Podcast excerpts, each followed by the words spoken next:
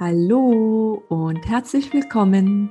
Schön, dass du da bist hier beim Podcast Mut und Flügel, dem Podcast, der dir eine Stimme gibt, dem Podcast, der deine Stimme ist. Mein Name ist Katrin und ich freue mich sehr, dass du heute eingeschaltet hast. In der heutigen Folge durfte ich mit Janita sprechen. Janita kam als drogensüchtiges Baby zur Welt. Ihre Mutter war selbst drogenabhängig und nicht in der Lage, sich um die Kinder zu kümmern. Vom Jugendamt wurde sie im Säuglingsalter von ihrer Mutter weggeholt und von einer Pflegefamilie zur nächsten Pflegefamilie weitergereicht. Und wenn es da keine Möglichkeiten für sie gab, dann wurde sie eben kurzfristig in einem Heim untergebracht. Als sie irgendwann von einer Pflegefamilie adoptiert wurde, schien im ersten Moment Hoffnung. Dass bereits das nächste Martyrium bevorstand, ahnte zu diesem Zeitpunkt niemand. Der Nitas Adoptivfamilie konnte ihr leider auch keine Liebe schenken und tat ihr und ihrer Schwester über mehrere Jahre körperliche und physische Gewalt an. Janitas einziger Ausweg war mit 14 Jahren die Flucht aus diesem Haus. Immer wieder rannte sie von zu Hause weg und wurde kurze Zeit später von der Polizei in das gewaltvolle Elternhaus zurückgebracht. Keiner fragte nach, warum sie immer wieder wegrannte. Es schien, als sei es normal, immer wieder wegzulaufen. Mit 16 landete Janita dann endgültig auf der Straße. Von da an lebte sie mehrere Jahre unter der Brücke, rutschte dabei selbst tief in die Drogenabhängigkeit, bis zu dem Tag, als sie von Menschen aufgefunden wurde, die in ihr noch einen Menschen sahen.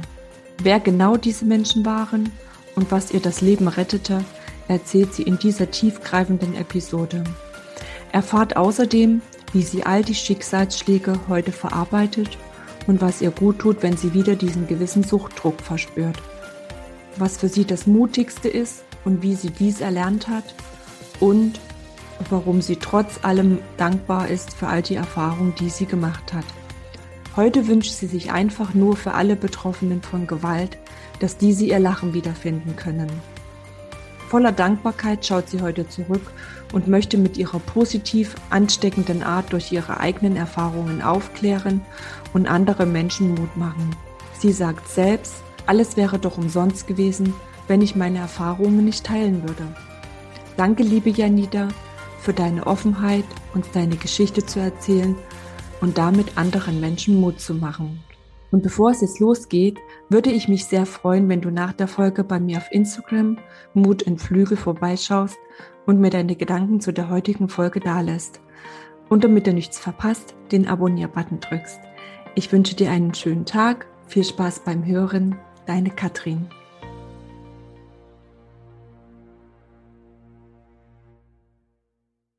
Ja, hallo Jandita. Schön, dass du heute bei mir im Podcast zu Besuch bist.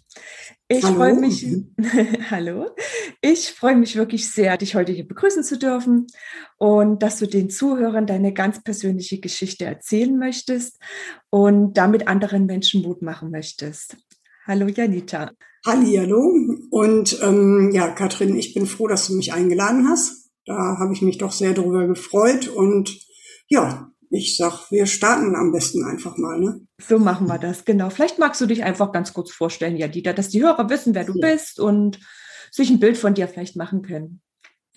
Ja, ich bin Janita Maya, ich bin ähm, 42 Jahre alt und äh, komme aus Essen. Ich ja, wie man am Podcast sich schon denken kann, ich habe Gewalterfahrung erlebt. Ähm, ich bin lange Zeit obdachlos gewesen, süchtig und äh, bin jetzt ehrenamtlich tätig in dem Bereich. Und ja. Genau, sehr war's. schön. Genau. Mir fällt nicht mehr ein. Alles gut. Äh, das reicht auch. Vielleicht kannst du noch ganz kurz äh, von deiner kreativen Art, was du mhm. gerne machst in deiner Freizeit, ähm, erzähl mal ja. vielleicht ganz kurz. In meiner Freizeit male ich gerne, also Acryl und Bleistiftzeichnungen, also Bleistiftzeichnungen und Acryl abstrakt. Ansonsten bin ich manchmal so bekloppt und laufe 100 Kilometer in meiner Wohnung im Lockdown. Ich wandere normalerweise unheimlich gerne und wollte den Mammutmarsch in Berlin mitmachen, war auch schon angemeldet, alles war bereit, Hotel gebucht und ähm, ja, dann kam der Lockdown und dann wurde gesagt, wir machen das zu Hause und ich habe es echt geschafft. und sowas mache ich. Also ähm, ich wandere wirklich total gerne auch mehr Tagestouren. Das ist so mein Ding, wo ich runterkomme und wo ich abschalten kann und ja. Ja, Wahnsinn. Das finde ich ja mega. Den Mammutmarsch und die 100 Kilometer Strecke dann auch? Oder da gibt's ja auch noch so kleinere Ab Abschnitte, ne? Richtig. Also also ich habe in, in Duisburg habe ich äh, die 55 Kilometer bin ich gelaufen, das habe ich schon gemacht und dann wollte ich eben halt, ich habe mich dann noch gesteigert in meinem Training und wollte dann eben halt wirklich die 100 Kilometer laufen, aber es ging dann eben halt nicht.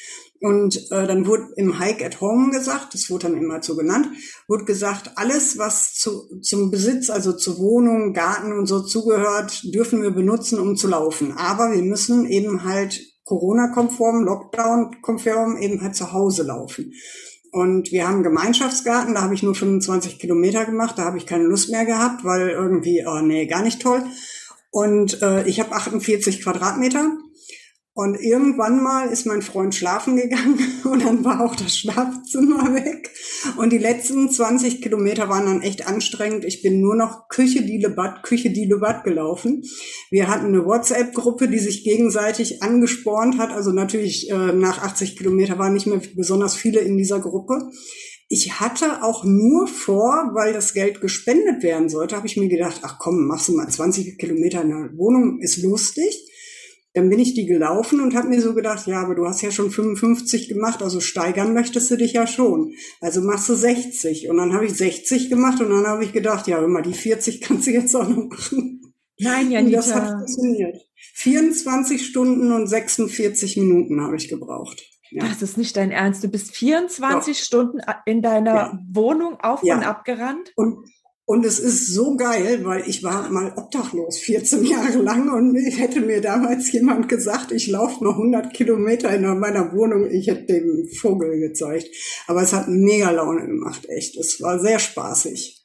Das ist ja Wahnsinn. Aber, Ohne Witz, das ist aber der, ja, aber der Mammutmarsch, der steht für mich immer noch auf der Tagesordnung. 2023 soll er gemacht werden. Nächstes Jahr kann ich leider nicht wegen Operation und so. Aber das wird auf jeden Fall noch nachgeholt. Ne? Ja, ähm. Wahnsinn. Also das ist natürlich dann also eine absolut respektable und bewundernswerte Leistung. Da ziehe ich echt meinen Hut vor dir. Also ich gehe selbst sehr gerne laufen und ich weiß, was es mhm. heißt, ähm, 21 Kilometer zu rennen. Also und ich weiß aber auch, was es heißt zu wandern. Das ist nämlich eine ganz andere mhm. Belastung. Das ist was ganz ja. anderes als äh, laufen zu gehen. Das ja. ist ja echt krass, Jan-Dieter, Wahnsinn. Machst du öfters solche verrückten Dinge? Ja. das also, ist ja Wahnsinn. Ich, ich mache unheimlich gerne verrückte Dinge und ähm, ja, es ist eben halt auch, ich bin auch mal mit äh, 15 Kilo einfach losgezogen, vier Tage lang alleine. Ich werde jetzt auch, wenn ich aus Berlin wiedergekommen bin, nach Berlin fahre ich ja auch wegen dem Thema Obdachlosigkeit, um einen Verein kennenzulernen. Und ähm, danach werde ich wirklich meinen Rucksack packen, der ist schon gepackt, mit Zelt und werde loswandern weil ich in NRW gerade Bus, Bahn und Straßenbahn und alles kostenlos nutzen kann. Ich werde also zehn Tage lang in NRW einfach unterwegs sein und ähm, auf Wiesen schlafen, wo man nur anrufen muss, dass man da zelten darf. Ne? Also natürlich kein Wildcampen. Ist ja in Deutschland verboten. Und ähm, das erste Mal hatte ich da auch 15 Kilo auf dem Rücken. Für vier Tage viel zu viel dabei gehabt, aber es war, ne, es war schon cool. Also so ganz alleine und ja. Ja, das ist ja echt, äh, also wirklich, da ziehe ich meinen Hut. Das finde ich wirklich krass. Also ich war mal, keine Ahnung, zehn Kilometer wandern und da war ich schon. Uh, äh, da das, ich, schon ich will ja jetzt nicht, ich will nicht angeben, aber die kriege ich eigentlich fast fünf Tage die Woche hin. Ja, Wahnsinn. Also schon alleine ohne, dass ich es will, ne? weil ich eben halt überall hinlaufe, wenn ich ja. die Zeit habe. Und dann sind Minimum acht Kilometer auf der Uhr. Also das ist, ich habe auch zu meinem Physiotherapeuten gesagt, ja, äh, ich laufe ja nicht viel. Er so, ja, wie viel denn am Tag? Ich so, ja, acht oder zehn Kilometer. Er so, bitte?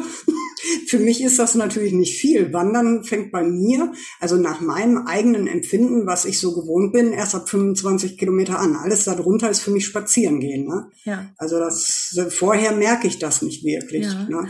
Cool. Auf jeden Fall. Ich weiß noch, als das anfing bei mir mit diesem Laufen, ich habe nämlich dadurch, dass ich aufgehört habe zu rauchen, mhm. habe ich angefangen, ähm, man sagt ja, man wird fitter, wenn man nicht mehr raucht. Ich wusste nicht, wenn ich die letzte Zigarette geraucht habe, dass ich um drei Uhr nachts wach werde und fit bin. Okay. Und dann habe ich gedacht, was machst du denn jetzt? Ja, dann bin ich rausgegangen und bin in eine Stadt gelaufen. Und das sind 3,3 Kilometer. Und die waren damals so weit für mich. Ich dachte, oh nee. Und dann bin ich am Anfang immer diesen Weg gelaufen und irgendwann mal, boah, nee, jetzt muss aber mal ein bisschen mehr. Und so hat sich das immer weiter gesteigert. Ne? Ja. Das ist echt Wahnsinn, wirklich. Also da ziehe ich wirklich meinen Hut davor. Das ist für mich unvorstellbar, solche Strecken zu wandern. Krass. Ach ja, Janita, okay. Ähm, du hattest gerade von äh, davon erzählt, dass du auf der Straße gelebt hast. Darf genau. ich dich fragen, wie du, wenn man das so ausdrückt, ich entschuldige mich jetzt schon, falls ich mich falsch ausdrücke, was das angeht. Alles ähm, gut. Wie bist du dazu gekommen, auf der Straße zu leben?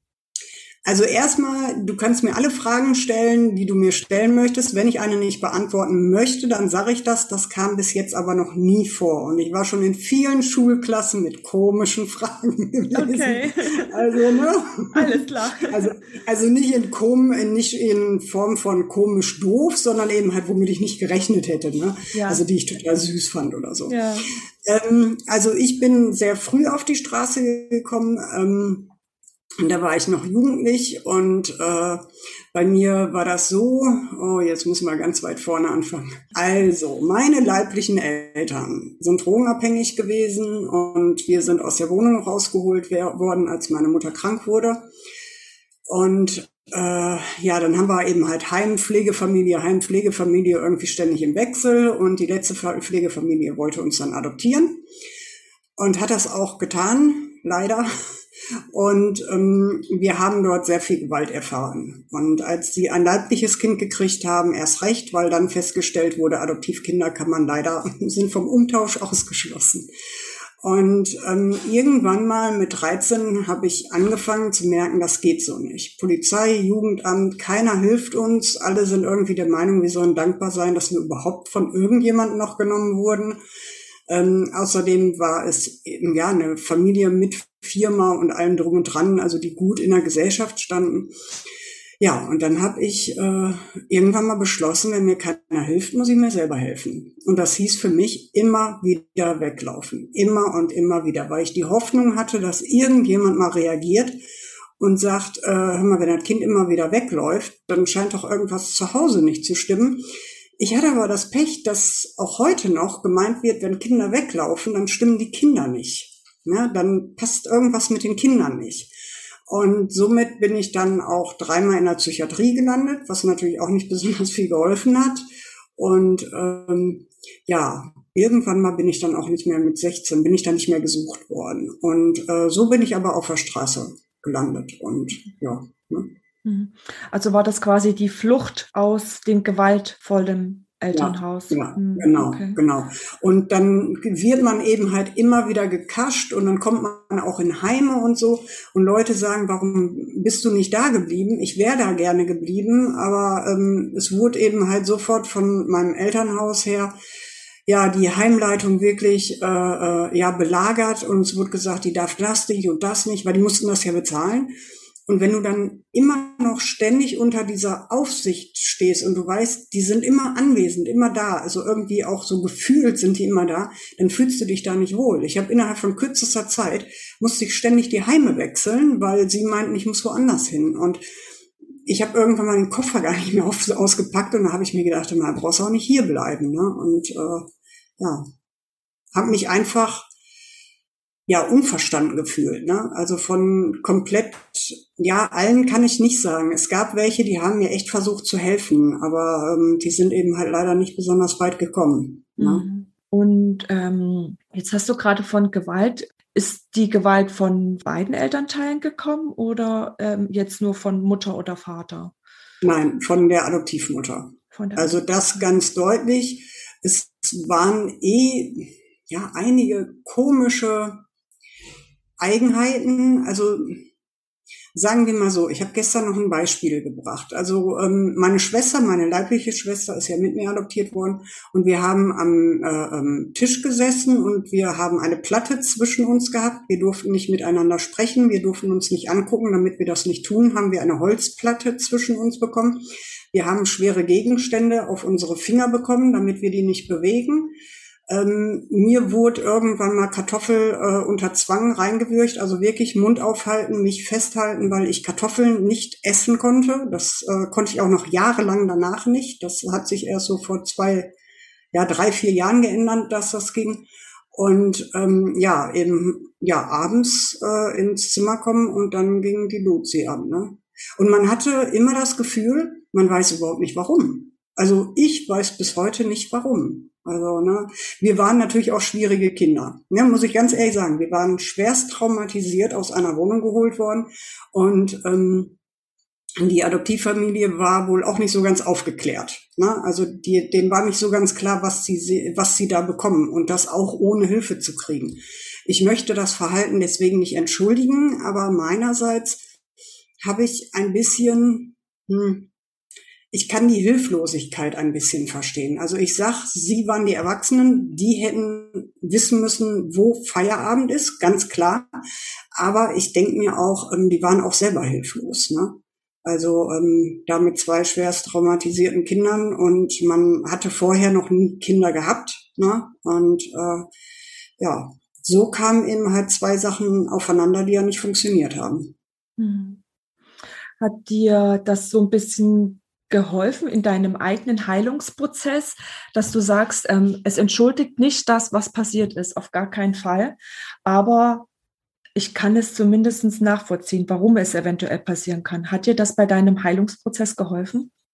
Äh, auf jeden Fall. Also bei mir hat der Heilungs, also erstmal muss ich sagen, ich war jahrelang unheimlich wütend. Unheimlich wütend. Ich habe mich immer wieder gefragt, warum?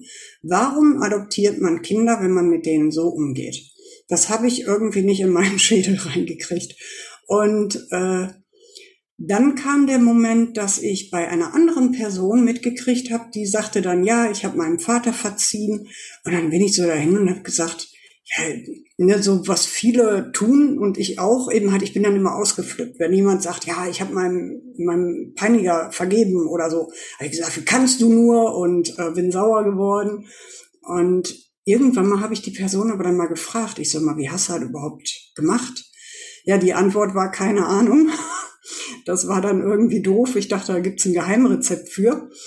Und, und da habe ich dann aber gemerkt, dass ich äh, an, ja, an das Adoptivelternhaus gedacht habe, nicht mehr mit dieser Wut, sondern irgendwas ist im Prozess gegangen und ich habe dann immer mehr auch so darüber nachgedacht. Zum Beispiel, ich hatte nie das Gefühl, nie, nicht eine Sekunde, dass das meine Eltern sind. Nicht einmal war diese Verbindung da. Und für mich ist klar, selbst wenn sie nicht gewalttätig gewesen wären, diese Verbindung hätte es auch so nicht gegeben. Ich glaube, es wurden einfach, ja, falsche Menschen hört sich jetzt dumm an, also falsch an, aber es wurde einfach nicht darauf geachtet, dass die Chemie zwischen den Kindern und den Elternteilen stimmt. Dass da irgendwas, ja, nicht funktioniert hat. Und ähm, ja, dann ging das eben halt weiter, dass ich viel darüber nachgedacht habe und ich weiß, dass meine Adoptivmutter auch viel unter Gewalt in ihrem Elternhaus gelitten hat, dass sie ähm, also auch wirklich nicht gelernt hat, anders damit umzugehen. Und auch da sage ich wieder, wenn man erwachsen ist, dann ist man an der Stelle, wo man das lernen muss, also sich weiterentwickeln. Ich habe aber trotzdem Mitgefühl, dass sie das scheinbar nie geschafft hat. Und ähm, vor fünf Jahren war ich bei ihm gewesen und habe ihm einen Brief gebracht, dass ich ihm verziehen habe. Und das hat für mich selber, also was die damit machen, war für mich nicht relevant. Aber für mich selber ist seitdem dieses Kapitel abgeschlossen. Also ich kann da einfach, ja, also ich bin nicht mehr wütend. Es ist so, wie es ist. Ich stelle mir auch nicht mehr diese sinnlos Fragen wie warum, weshalb, wieso. Es bringt eh nichts. Ne? Also es ändert nichts. Und ich glaube, man kriegt auch nie eine vernünftige Antwort, die einen zufriedenstellt. Das bekommt man nicht. Ne? Ja, kann ich nur bestätigen. Bei mir war das damals auch so. Ähm, ich habe mir auch immer wieder diese Frage gestellt, warum, warum ich und warum bin ich in diese Familie gekommen und oh, das war so zermürbend. Ne? Man hing so sehr mit den Gedanken auch ja. immer wieder in dieser Vergangenheit, die man ja eh nicht mehr genau, ändern konnte. Genau. Und irgendwann mal habe ich ähm, das natürlich auch in, in Therapien aufgearbeitet alles und irgendwann mal habe ich das losgelassen, diese Frage. Und seitdem ist es viel, viel einfacher. Ne? Zumal ich mir auch denke, nur du sitzt in der Vergangenheit ne, und fragst dich das immer wieder im Heute.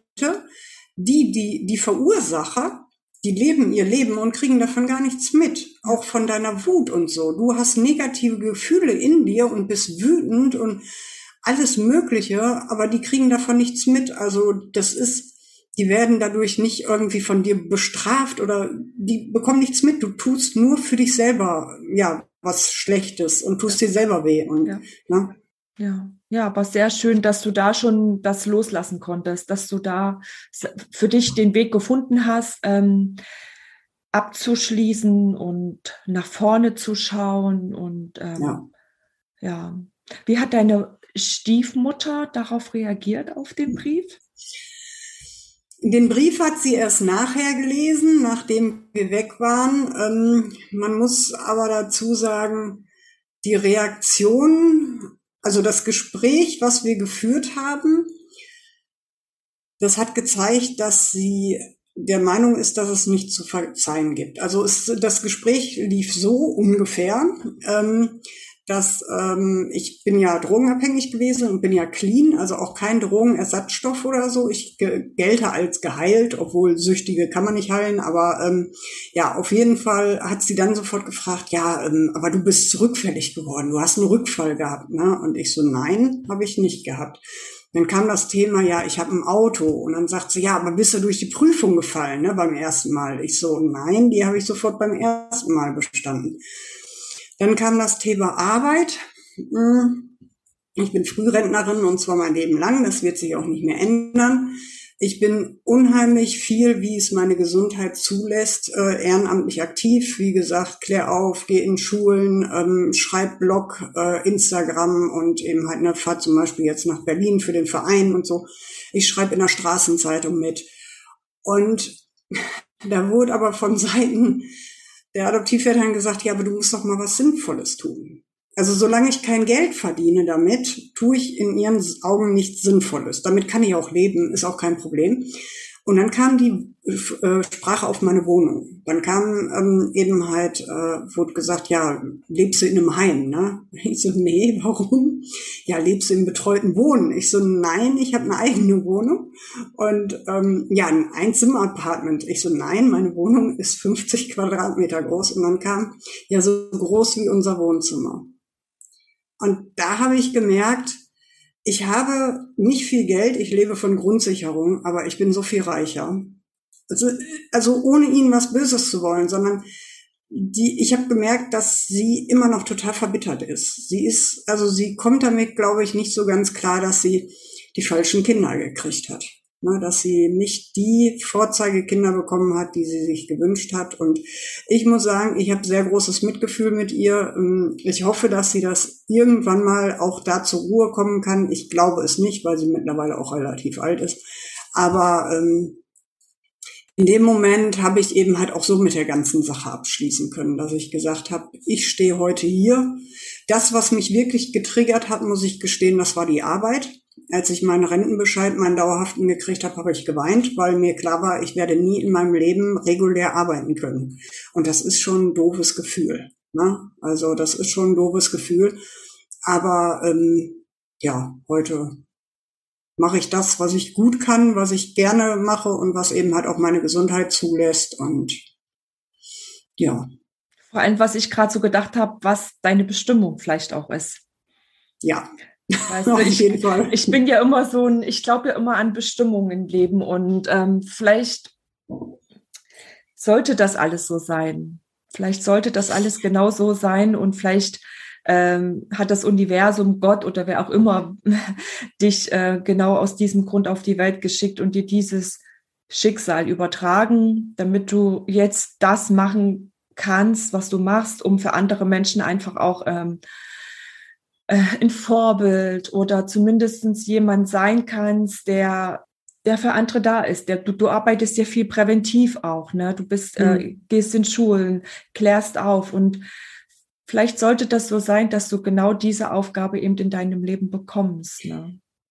Ich bekomme die Frage auch in Schulen sehr oft gestellt, ob ich irgendwas in meinem Leben bereue. Und da kann ich ganz klar sagen, nein. Ja. Also auch mit diesem Weglaufen, ich sage bis heute, das war genau das Richtige, was ich getan habe.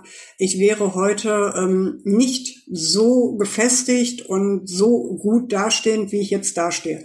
Ich weiß, man darf es nicht unbedingt sagen. Ich habe dafür auch schon böse, böse Kommentare gekriegt von Menschen, die nicht süchtig sind, die also von, von Heroinsucht keine Ahnung haben. Mm, weil ich sage, ich habe die Drogen als eine Art Krücke genommen, um eben halt eine gewisse Zeit zu überleben. Na? Und als ich das nicht mehr gebraucht habe, habe ich die ja, weggeworfen hört sich so einfach an. So einfach war es dann doch nicht, aber es war doch irgendwie ein Moment, wo dann danach ja eben halt das Suchtthema beendet war. Ne? Und ähm, ja, da denke ich auch, äh, wenn man das bereuen würde, bringt's ja eh nichts. Und ich sage mir, ich bin heute der Mensch, der ich bin, dadurch, dass ich das erlebt habe, was ich erlebt habe. Und wenn ich heute vor Klassen stehe oder anderen Menschen davon erzähle oder auch auf Instagram dann Post bekomme von, von Müttern, deren Kinder drogenabhängig sind oder ja, oder auch Drogenabhängigen selber, die dann sagen, ey, hör mal, ich äh, äh habe dein Profil entdeckt und ich bin, ne, du gibst mir echt Hoffnung, dass ich da irgendwann mal wegkomme. Da kriege ich hier auch schon wieder total die Gänsehaut, weil ich sage, ja, dann verdiene ich damit zwar kein Geld, aber das ist total egal. Also, ne, das ist, genau. das ist nicht wichtig. Schön, Janita. Erstmal ganz kurz danke dafür, dass du uns ähm, da kurz einen Einblick in deine ja. Kindheit auch gegeben hast. Wie ist es dann allgemein auf der Straße jetzt dann weitergegangen? Wie hast du dann jetzt zum ja. Beispiel den Absprung geschafft? Also ähm, also ich bin mit 27 ähm, bin ich in, bin ich äh, unter der Brücke vom Notarzt abgeholt worden. Nein, stimmt gar nicht. Die Brücke war zu. Aber ich bin äh, vom Notarzt abgeholt worden, weil ich einen Venenverschluss in der Leiste hatte und bin dann äh, spät abends ins Krankenhaus gekommen und da war dann auch die Gefahr, dass mein Bein amputiert werden muss. Also war eigentlich das letzte, was ich mitgekriegt habe, dass über Amputation gesprochen wurde. Und ähm, ich habe dann da auch erfahren, dass ich nicht mehr krankenversichert bin. Ich wusste das nicht und damals gab es keine Pflichtversicherung oder so. Also ich war definitiv gar nicht krankenversichert. Und ähm, als ich dann wach geworden bin, da kam dann äh, die Chefärztin rein und hat gesagt, ob ich äh, denn lieber auf ein Einzelzimmer möchte. Weil Drogenabhängige, also die anderen Patienten im Krankenhaus kriegen immer mit, wenn du drogenabhängig bist. Immer. Und dann wird es für dich schwierig im Krankenhaus. Also das Gefühl ist einfach total mies. Und dann haben die mich auf ein, auf ein äh, Einzelzimmer gepackt haben mir den Fernseher bezahlt, also voll Luxusbehandlung.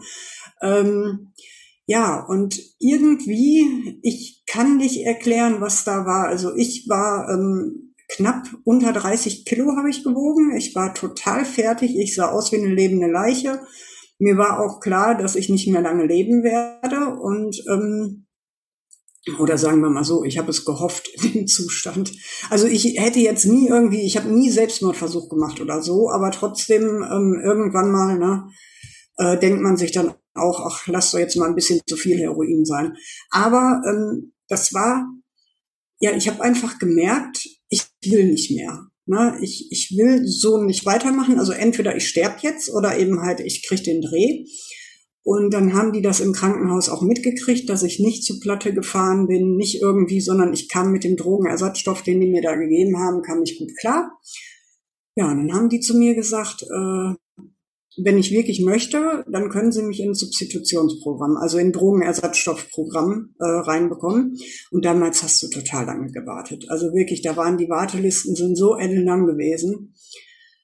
Ja, und dann habe ich gesagt, das würde ich gerne tun, aber solange ich auf der Straße lebe, macht das keinen Sinn. Ne? Mm. Und äh, ja, Notschlafstelle kam für mich nicht in Frage. Also das ist für mich was, das geht gar nicht. Und ähm, dann habe ich aber die Möglichkeit gehabt, im Krankenhaus zu bleiben, bis ich eine Unterkunft hatte, eine vernünftige. Ja, bin ins Substitutionsprogramm gekommen und äh, ja, die haben da über eine Sozialarbeiterin vom Krankenhaus aus haben die ähm, den Antrag gestellt auf äh, Geld, auf äh, Krankenkasse und so weiter und so fort. Die haben alles geregelt und was ich ganz traurig finde, ich konnte mich bei denen nie bedanken, weil das Krankenhaus drei Monate oder drei Wochen nach meiner Entlassung zugemacht hat. Die sind also alle auf andere Krankenhäuser verteilt worden und ja, das da denke ich mir heute noch so, ich würde mich gerne bedanken und sagen, ey, guckt, was ihr hingekriegt habt. Ne? es war eben der richtige Moment, dass mich jemand menschlich behandelt hat, weil ich habe mich nicht mehr als Mensch gesehen, die Gesellschaft hat mich schon lange nicht mehr als Mensch gesehen, aber diese Ärzte, die haben mich trotzdem total wie ein Mensch behandelt und das hat bei mir irgendwas ausgelöst. Wow, das ist echt schön. Ich könnte gleich heulen. Ja, ich sehe das schon. Oh Gott. oh, das ist ja echt. Oh. Ja, schade, dass du da nie die Möglichkeit hattest. Ja, ja. Finde ich sehr schade, weil ich weiß auch überhaupt nicht, wie die, wie die hießen. Also ich war damals nicht in dem Zustand, mir sowas zu merken. Aber ich habe schon seit Jahren, das ist so das Einzige, was ich immer wieder denke, dass ich immer wieder denke, die würde ich gerne, ne, würde ich die finden und einfach sagen, danke. Ne? Ja, ja. Also hast du das dann quasi durch dieses Programm, hast du quasi den Absturz geschafft, durch die Menschen, die an dich geglaubt haben, ja. die den Mensch in dir gesehen haben und die ihre helfenden Arme quasi ausgebreitet ja, haben. Genau, im richtigen haben, Moment, weil oft ja. kommen helfende Arme im falschen Moment und dann sagt man, nö, will ich nicht. Ja. Ähm, es war auch nicht so, dass ich in Substitution kam und alles war rosig und alles war gut. Das hat dann noch ein paar Jahre gedauert. Aber es war eben halt wirklich der Absprung äh, von, von Straßenleben und äh, eben halt auch wirklich, dass ich da nicht mehr irgendwie die Beschaffungskriminalität im Nacken hatte. Ja, okay. Und wie ging dann dein Weg weiter, Janita? Ja, der ging dann erstmal durch eine toxische Beziehung. Aber ich glaube, das haben wir irgendwie alle durch. Äh, mein erster Freund, das war nicht der netteste Mensch auf diesem Planeten. Aber ähm, auch da muss ich sagen, ich glaube, er hat sehr große Probleme und äh, deswegen mache ich ihm da auch keinen Vorwurf. Aber wenn man tagtäglich hört, dass man nichts wert ist und dass man eben halt, wenn er nicht da ist, keinen anderen mehr findet, der irgendwie Interesse an dir hat, dann bleibt man leider auch länger, als man eigentlich sollte. Und äh, irgendwann mal habe ich dann aber da auch den Absprung geschafft und ja, das hat sich dann eben halt auch so gewandelt, weil ich durfte über meine Vergangenheit nicht sprechen und das vier Jahre lang nicht und da habe ich gemerkt, das macht mich krank. Wenn ich also nicht über meine Vergangenheit reden kann, jetzt besonders was die Obdachlosenzeit und so angeht, zum ersten, das sind 14 Jahre meines Lebens. Also äh, was soll ich denn sonst erzählen? Ne? Also als ich damals 30 war, da hatte ich nicht viel anderes zu erzählen. Und ähm, die andere Sache ist auch einfach, ich sehe das auch nicht ein, Mund zu halten. Warum? Ne? Und äh, nach den vier Jahren habe ich dann wirklich gesagt, nee, da gehe ich andere Wege, habe dann auch eine Wohnung, eine eigene Wohnung bekommen und ja. Okay. Bist du heute glücklich? Ja. Also, also, also, also würdest du jetzt so spontan aus dem Bauch raus sagen? Ja. Bist du ja, glücklich? Auf ja. jeden Fall. Ja. Mhm. Okay, schön. Sehr schön. Was, was macht dir Mut? Und was bedeutet für dich Mut? Also, ähm, also erstmal? Also was mhm. macht dir Mut, ähm, auch an dem festzuhalten und das weiter zu, zu verfolgen? Ich stelle mir das sehr schwer vor.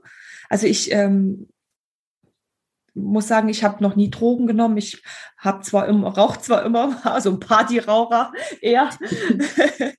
äh, und äh, ich habe jetzt keine äh, Erfahrung mit Abhängigkeit. Ne? Mhm. Ne? Aber was macht dir Mut und ja, und was bedeutet Mut für dich, dass du sagst, ich bleibt so. Es bleibt alles so, wie es ist. Ja, also dass alles so bleibt, wie es ist, das weiß ich ja leider nicht. Aber ähm, ich sage auch immer, ähm, ich kann nie sagen, ich werde nicht rückfällig bis zu meinem letzten Atemzug. Ich fände sowas auch gefährlich zu sagen, weil man muss immer achtsam sein. Ne? Ähm, es war jetzt vor kurzem der Drogengedenktag und da habe ich eben halt auch wieder mitgekriegt, wie Menschen zehn Jahre clean sind, rückfällig werden und sterben. Ne? Und ähm, da muss man einfach sehr achtsam sein und sich auch immer wieder dran erinnern. Hm, was mir Mut macht, das ist, ähm, es sind eben halt sehr schlimme Sachen in, mein, in, meinem Leben passiert, wie zum Beispiel, man hat mich unter der Brücke angezündet und ähm, ja, und ich stehe heute hier und kann lachen, ne? Also ähm, ja, ist so. Also es ist eben halt ich weiß, dass die Sachen passiert sind. Ne? Also das ist natürlich klar und ich rede da auch drüber manchmal. Und ähm, aber man kann das Lachen wieder lernen. Ne? Also ich habe früher so gut wie nie was zu lachen gehabt und heute habe ich auch zwischendurch mal gehört, ich lache zu laut und zu viel. Dann muss ich noch mehr lachen. ich äh, lache unheimlich gerne und das macht mir auch Mut, dass ich trotz dieser Vorgeschichte und das, was ich da erlebt habe, dass ich da eben halt wirklich mein Lachen wieder habe und dass ich auch komplett zurück ins Leben gefunden habe. Okay, ich fühle mich immer anders als andere wohnende Menschen. Das glaube ich, das wird auch ein Leben lang bleiben.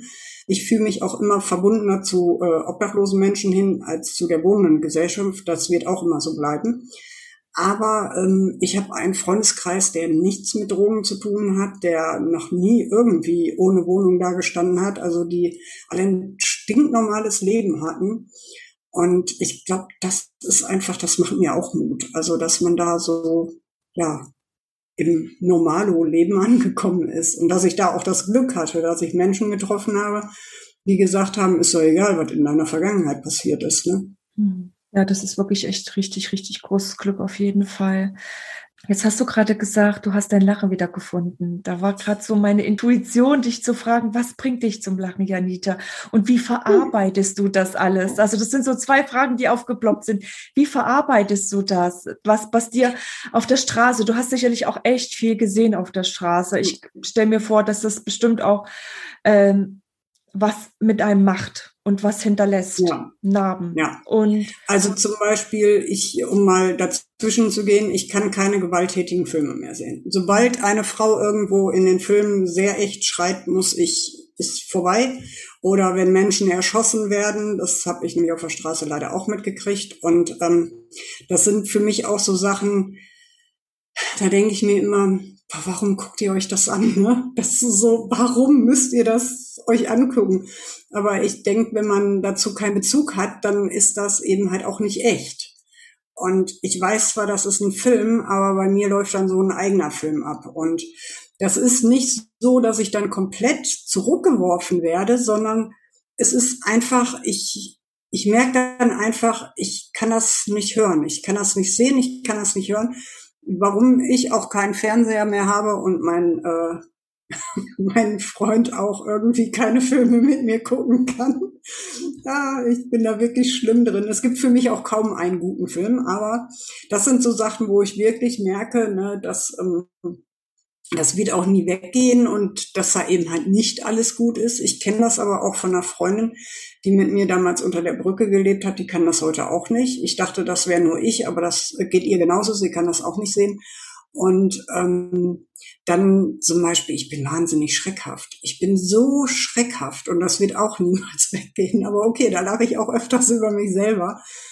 Und da kann ich auch am meisten drüber lachen, über mich selber. Ich kann so Lachflashs über mich selber kriegen, das gibt's überhaupt nicht. Und eigentlich lache ich über jeden Mist. Also ich finde ständig irgendwas zum Lachen. Also ja.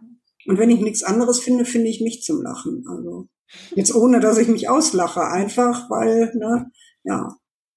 Wow, das ist echt schön. Das ist so, also das ist, also jetzt nicht äh, das, was du erlebt hast, um Gottes Willen, aber wie du da sitzt und sagst, ähm, ich finde mich selbst manchmal zum Lachen. Ich lache mich nicht aus, ich nehme mich sehr ernst als Mensch, aber äh, ich nehme mich, also ich nehme manche Dinge einfach nicht so ernst im Leben und ich mhm. kann da auch mal drüber lachen. Ne? Und das ist echt sehr bewundernswert, dass du diese positive Art, also da kommt gerade so viel positiv bei mir an. Wir gucken uns hier via Zoom an, ne? wir sitzen uns ja gar nicht ja. gegenüber.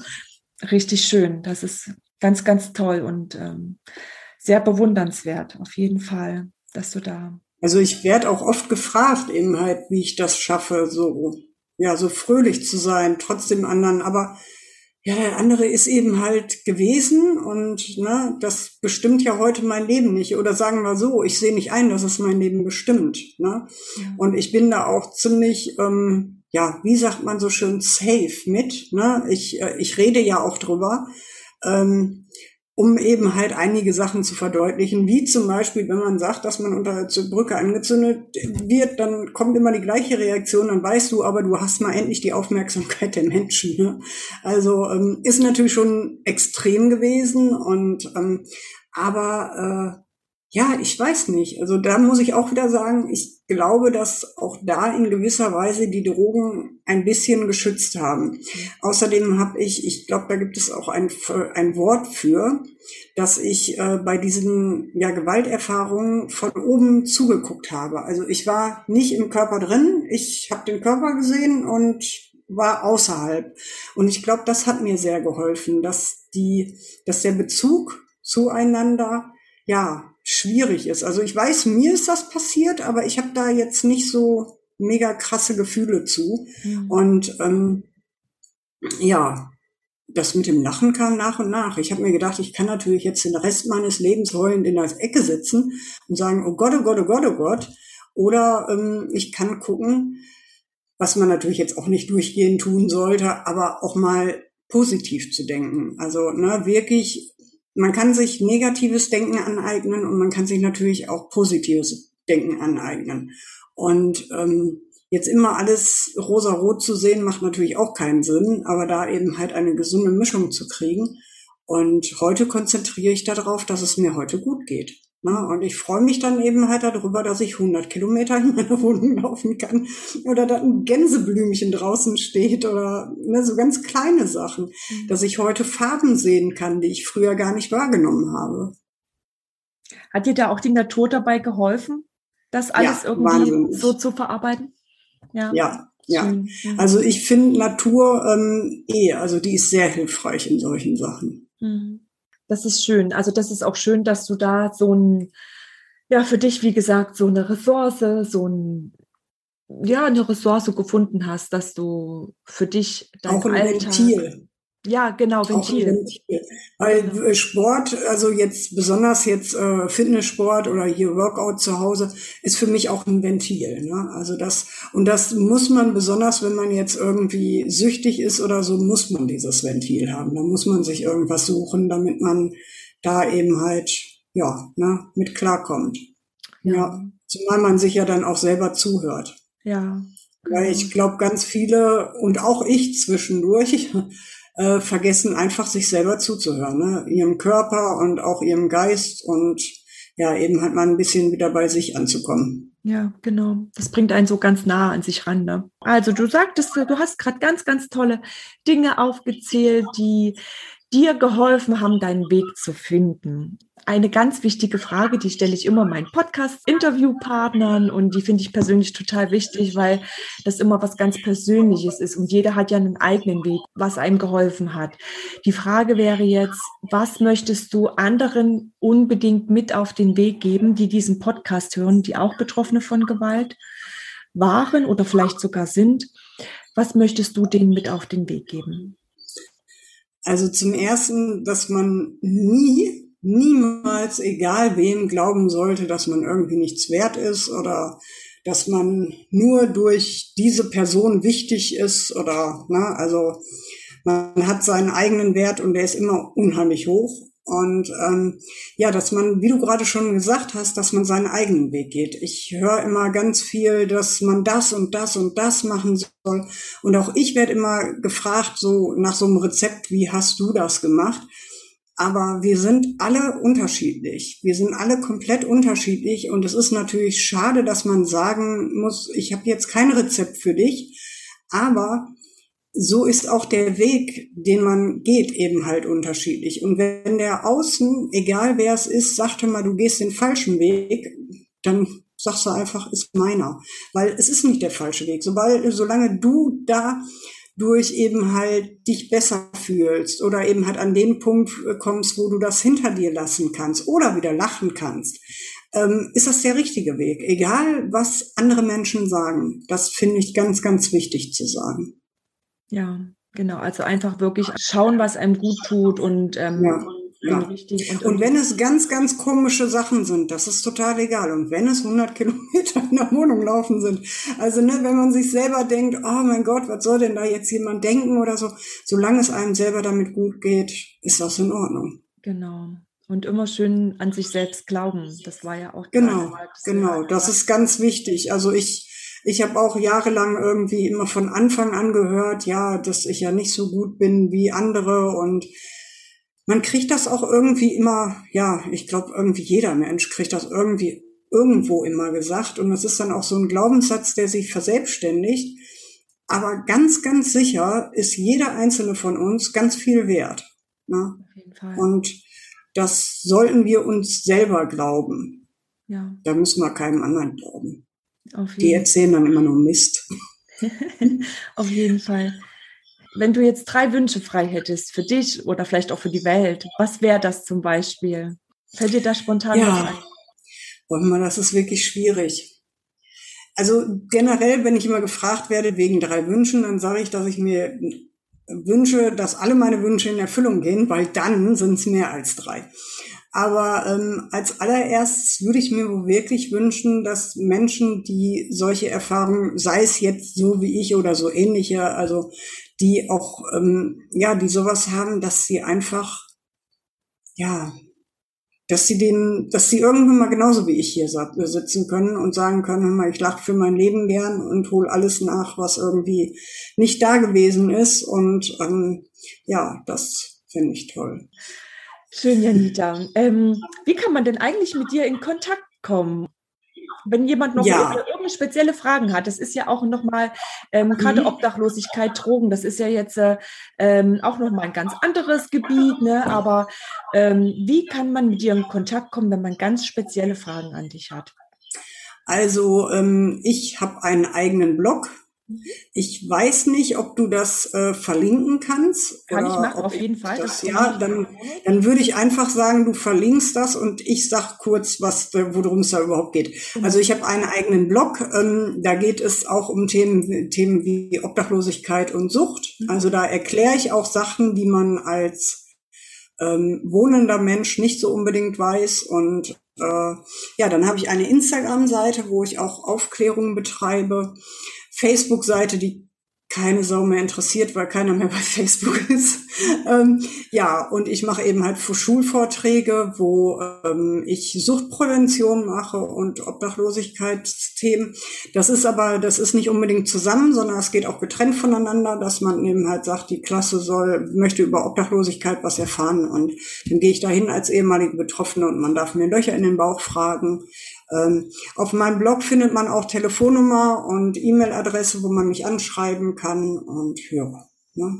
Ja, und egal welche Fragen kommen, ich bin da immer total offen. Ich bin auch für alle möglichen Sachen offen. Also ich bin jetzt vor kurzem auch gefragt worden wegen einer Antidrogenwoche. Da wäre ich auch hingefahren, wäre ein bisschen weiter weg gewesen, wäre ich auch länger geblieben. Aber wie wir alle wissen, kam dann was Bestimmtes und dann war vorbei. Aber ich bin da wirklich äh, ja, ne, sehr offen drin und ähm, einfach fragen. Ja, genau. Ja, also so erlebe ich dich auch gerade jetzt hier total offen und äh, positiv, ähm, im Reinen mit dir und dem, was gewesen ist und den Blick in die Zukunft gerichtet. Ja, absolut. Und ich möchte aus meiner Geschichte eben halt auch einfach was, ja, jemandem was mitgeben. Und damit meine ich noch nicht mal, dass ich irgendwie alle von Drogen abhalten mhm. möchte, was viele sagen. Die sagen dann, ja, und äh, ne, wenn die dich dann in der Klasse hören, dann nehmen die alle keine Drogen mehr, sei dir sicher, irgendjemand nimmt sie trotzdem. Das ist aber dann seine Entscheidung. Das ist, ich werde nie alle erreichen und ich werde auch nie alle Menschen erreichen, die äh, so, ja, so einfach dahergesagt sagen, Obdachlose sind immer selber dran schuld. Also ähm, das ist auch, die wird man nicht erreichen. Es gibt Menschen, die ich erreiche, es gibt Menschen, die ich nicht erreiche. Das ist für mich vollkommen in Ordnung. Aber ähm, ja, es wäre, ich finde einfach, ich bin der Meinung, mein Leben ist ähm, ja so ein bisschen Achterbahnfahrtmäßig gewesen und dann wäre doch alles umsonst, wenn ich keinem Menschen darüber erzählen könnte. Und ich denke mir, dass ich ganz vielen Menschen dadurch auch was mitgebe. Auf jeden Fall, Janita. Und ich kann dich nur ermutigen, ähm, genau diesen Weg oder deinen Weg, nicht genau diesen, das, welcher das sein wird, das wirst immer nur du wissen, ne? aber deinen Weg immer so weiterzugehen, wie es sich für dich immer gut anfühlt und ähm, auf jeden Fall deine Inspiration auch in die Welt hinauszutragen. Ich sage immer, wenn man nur einen einzigen Menschen erreicht, dann hat man ja. schon so viel damit erreicht, dann ist das schon so viel wert. Man kann nicht die Welt retten, aber man kann ein Stück dazu beitragen einfach. Ähm, ja, ich möchte eben halt auch einfach, weil ich die Verbindung zu diesen Menschen immer noch mehr fühle, auch wenn ich ganz viele davon nicht mehr kenne und das natürlich auch nicht mein Leben bestimmt, das ist nun mal meine Arbeit und mein Leben sieht ja heute ganz anders aus. Aber ich möchte einfach auch für die betroffenen, obdachlosen Menschen und auch süchtigen Menschen immer noch was tun. Ich möchte da Verständnis schaffen und eben halt auch mit Vorurteilen ab, einfach abräumen, weil ich gemerkt habe, dass so viele Menschen über obdachlose Menschen oder auch Süchtige sprechen und überhaupt keinen Plan haben. Und aber das nehme ich denen noch nicht mal übel, weil warum sollte man über was nachdenken, was man selber nicht, wovon man selber nicht betroffen ist? Hm. Wenn man dann zum Beispiel auf meinem Blog über Suchtdruck liest, was ich ganz faszinierend fand, dass das Menschen nicht kennen, ich dachte, das kennt man, oder Drogenträume, ähm, wenn man darüber liest und dann seine Meinung ändert und sagt, hör mal, das wusste ich ja gar nicht, dann sage ich auch, ey, ist super, ich habe dich erreicht, ist klasse. Und dann tue ich auch für die Süchtigen oder für obdachlosen Menschen was, dass ich eben halt in der Gesellschaft ein anderes Denken schaffe. Und das ist mir wichtig, dass ich für diese Menschen was tue. Aber es gibt eben halt auch welche, die dadurch dann immer noch nicht erreichbar sind. Und da werde ich dann manchmal ein bisschen zickig, weil ich so denke, mal, du lebst doch nicht auf der Straße. Also erzähl doch keiner, als ob du Ahnung davon hättest. Ne? Da gibt es nämlich immer ganz viele Menschen, die meinen Ahnung davon zu haben. Ne? Ja, okay. Wie man jetzt an der Flutkatastrophe sieht, was ich immer und immer wieder sage, innerhalb von einer Sekunde kann dein ganzes Leben ganz anders sein und deine Wohnung und dein Haus weg sein. Ja. Ne? Und dann gibt es Menschen, die das nicht schaffen aufzufangen. Und die sitzen dann in zehn Jahren oder in fünf Jahren auf der Straße und dann kommen Menschen vorbei und sagen selber dran schuld. Also ich finde, niemand ist selber dran schuld. Ne? Und äh, das.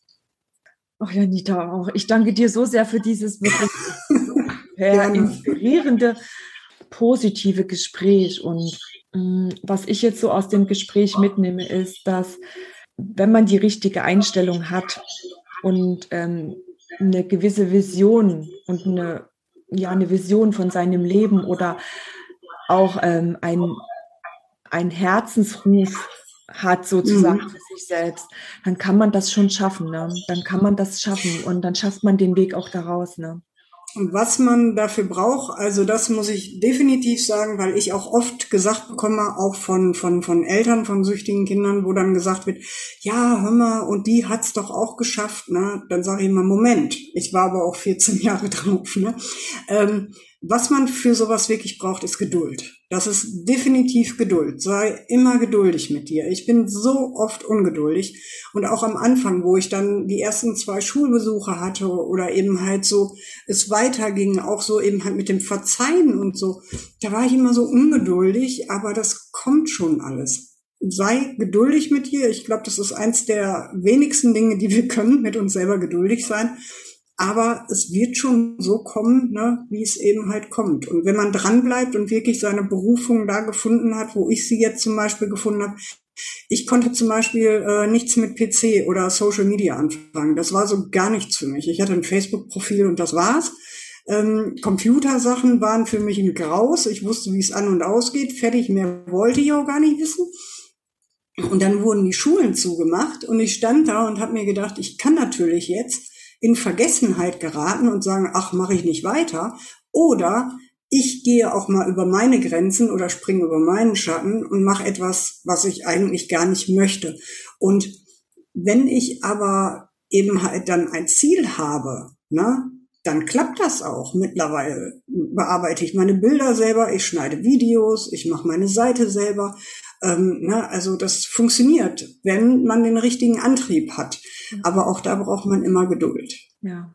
Genau. Aber dann kommt man schon dahin, wo man hin möchte. Ja, auf jeden Fall. Also ich denke auch, wenn man die Einstellung dazu hat, dass man etwas ändern möchte und ähm, et ja etwas verändern möchte, nicht ändern, aber etwas verändern möchte, dann dann schafft man das auf jeden Fall. Genau, ja. also das kann ich. Und es ist eben halt wirklich Arbeit. Ne? Es ist auch tägliche Arbeit. Also ich merke das auch immer wieder, wie jetzt zum Beispiel am Mittwoch, wo der Gedenktag war. Ich hätte nie gedacht, dass so krasse Reaktionen bei mir kommen und dass da Menschen aufgezählt werden, mit denen ich über zehn Jahre verbracht habe.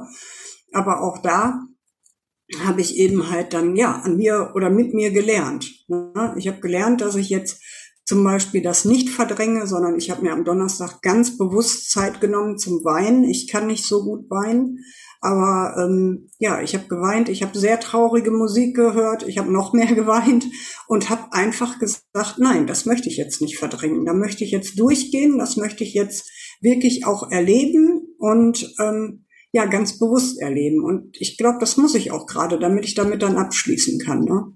Oh ja, da sagst du gerade was ganz, ganz Wichtiges. Das empfinde ich gerade sehr wichtig, weil ich die Erfahrung auch schon gemacht habe, ja.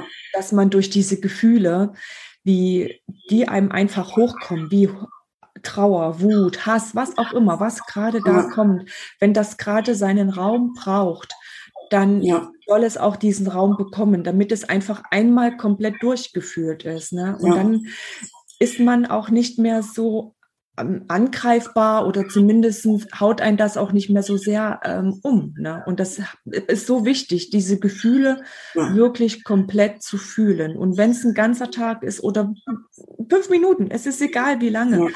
wie lange es eben Zeit braucht, das ist ganz wichtig. Es, ne? es wird ja gerade auch viel über positives Denken gesprochen. Und ich finde positives Denken auch wichtig, aber auch negative Gefühle, ne, was das auch immer ist, jetzt ob man das unbedingt in positiv und negativ oder einfach Gefühle nennt, egal welche, auch die haben ihre Berechtigung.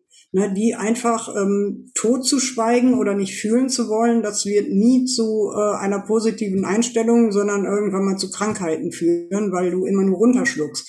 Und so gibt es eben halt Momente, wo man auch mal richtig wütend werden sollte. Oder ich hatte einen Fall gehabt, der, da bin ich, boah, da bin ich in den Wald gegangen und habe geschrien. Ich habe richtig geschrien, ne? Und ja, das tat gut. Aber das muss man auch erstmal lernen. Vorher hat man immer gedacht, oh nee, kann ich nicht und darf man nicht, weil Gefühle und dann auch noch negative und ja. Aber das tut gut, die auch rauszulassen. Absolut, absolut. Das ist ganz ja. wichtig. Ne?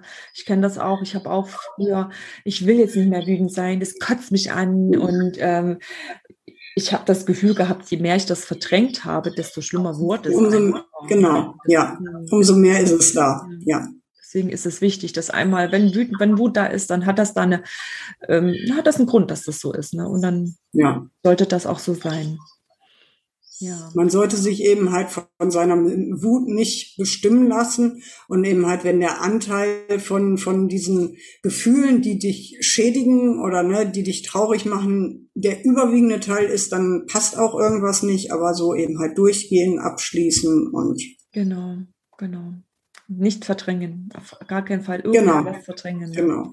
Und wenn es genau. vielleicht erstmal verdrängt werden soll, manchmal ist das ja so, dass man sagt, oh, jetzt, nee, jetzt bin ich gerade noch nicht bereit, dann hat das sicherlich auch einen Grund. Aber ähm, es kommt vielleicht auch dann irgendwann wieder hoch und dann hat es vielleicht noch mehr Raum. Dann hat man mehr ähm, Energie, vielleicht das auch nochmal durchzuleben oder so.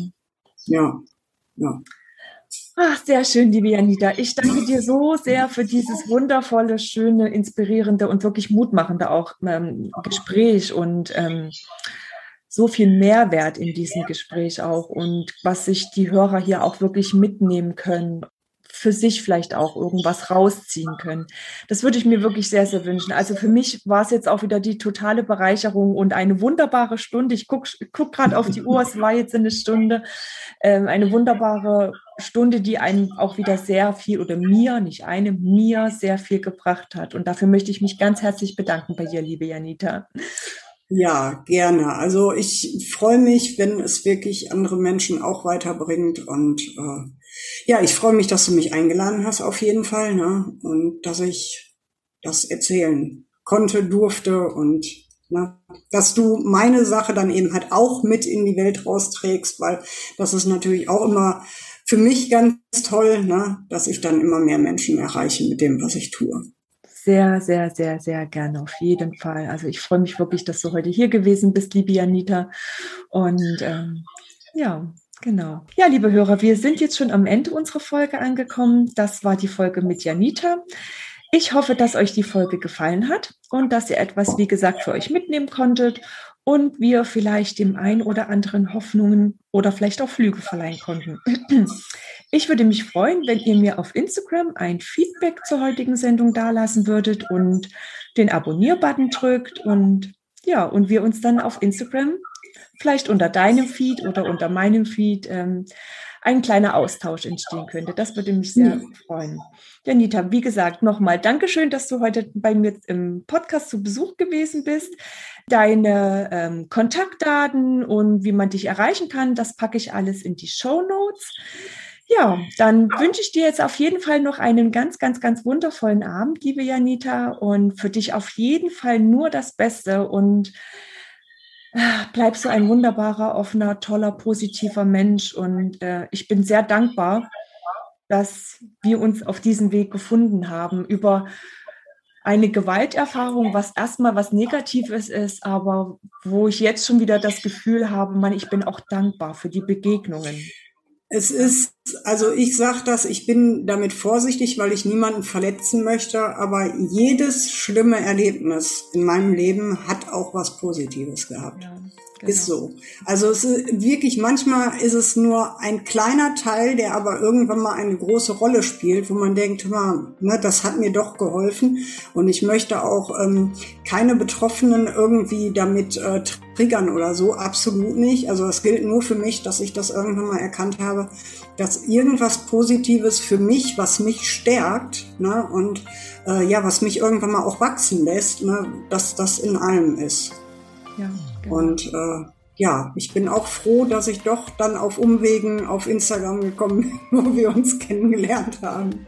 Hat alles seine positiven Seiten, habe ich doch gesagt. Ja, ich bin ja auch generell immer so ein bisschen ähm, überrascht, was man so über Instagram, ähm, was man da für Menschen äh, kennenlernt und was da so für Verbindungen entsteht. Meine beste Freundin, ich habe dir ja vorhin von meinem Urlaub erzählt, mhm. ähm, habe ich über Instagram kennengelernt. Wir haben uns über Instagram. Meine erste Freundin, meine allererste Freundin nach der Sucht, habe ich über Facebook kennengelernt. Die habe ich angeschrieben und die hat gesagt, die fährt zu einem Festival. Da habe ich gesagt, ich komme mit und dann bin ich einfach nach Bielefeld gefahren und bin mit der am nächsten Tag zum Festival gefahren. Wir haben die letzte Woche noch besucht. Na, also das ist so bekloppt, was da zustande kommt. Ja, also es ist wirklich Wahnsinn. Also es ist nicht nur schlechtes Social Media, es ist auch wirklich was Schönes. Ne? Ja. Okay, liebe Anita, dann äh, hab noch einen wunder wunderschönen Tag du oder auch. einen schönen Abend. Wir sind ja, wir treffen uns ja abends. Es ist schon äh, am ja. Abend. Und ähm, wir bleiben auf jeden Fall in Verbindung und ja, dann bis ganz bald auf jeden Fall. Tschüss. Tschüss.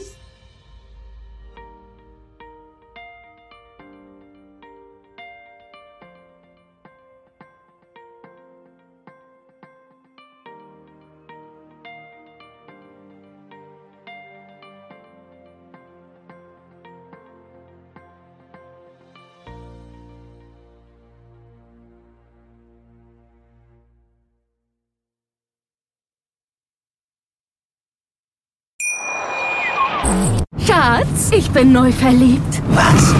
Da drüben. Das ist er. Aber das ist ein Auto. Ja, eben. Mit ihm habe ich alles richtig gemacht. Wunschauto einfach kaufen, verkaufen oder leasen. Bei Autoscout24. Alles richtig gemacht.